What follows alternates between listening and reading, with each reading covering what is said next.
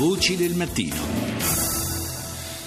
Do il buongiorno a Matteo Bressan, analista del NATO Defense College Foundation. Buongiorno Bressan. Buongiorno a voi.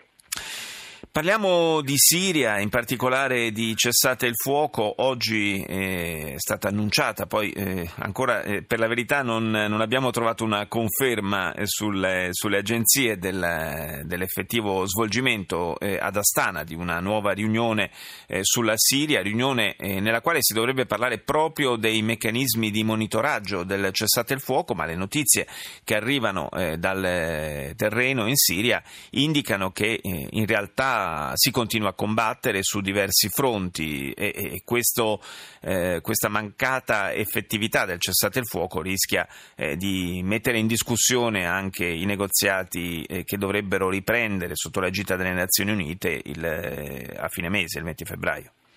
Beh, dunque, indubbiamente il fatto eh, che nell'incontro di oggi, se dovesse essere confermato, eh, si dovrebbero riunire degli esperti insieme ai, ad alcuni inviati delle Nazioni Unite conferma sicuramente quello che già si era detto lo scorso 23-24 gennaio, ovvero la formula adottata da Astana di fatto sta anticipando l'iniziativa dell'ONU. L'ONU è costretta a rincorrere, tant'è vero che ha posticipato eh, il vertice di Ginevra che si doveva tenere l'8 febbraio al 20 febbraio in attesa che le parti potessero consolidare eh, questa tregua che come sappiamo è stata più volte eh, violata, consolidare però non solo il controllo su, uh, sul fuoco, ma dare anche all'opposizione la possibilità di parlare con un'unica voce. Questo è il tentativo che l'inviato Staffan de Mistura sta cercando di portare avanti.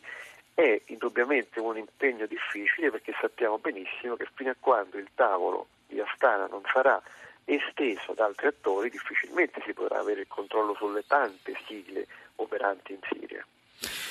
Mm, anche questa è una cosa da verificare, si era parlato della possibilità che alla riunione di oggi ad Astana eh, partecipassero anche rappresentanti dell'Arabia Saudita e dell'Egitto, appunto una, eh, una iniziativa che andrebbe nel, nel, senso di un allargamento eh, della base delle, delle, parti coinvolte in questo negoziato. È chiaro che eh, soprattutto per quanto riguarda l'Arabia Saudita sarebbe una partecipazione eh, molto importante, cruciale, ma è difficile probabilmente probabilmente, visti i rapporti, vedere a uno stesso tavolo sauditi e iraniani?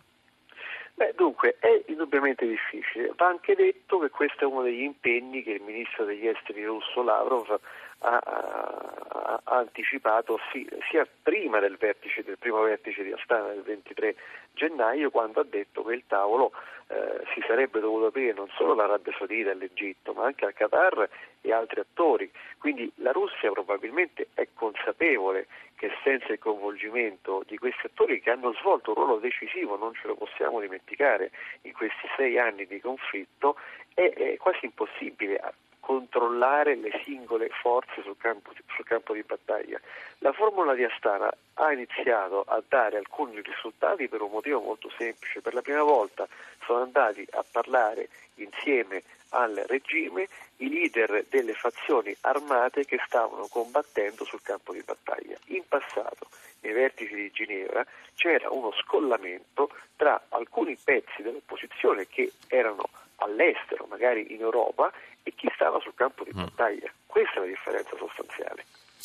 Beh, restano comunque chiaramente molte incognite sul, sul, cammino di questi tentativi di negoziato. Speriamo davvero che si possa imboccare la strada giusta. Grazie a Matteo Bressan del NATO Defense College Foundation, grazie di essere stato nostro ospite.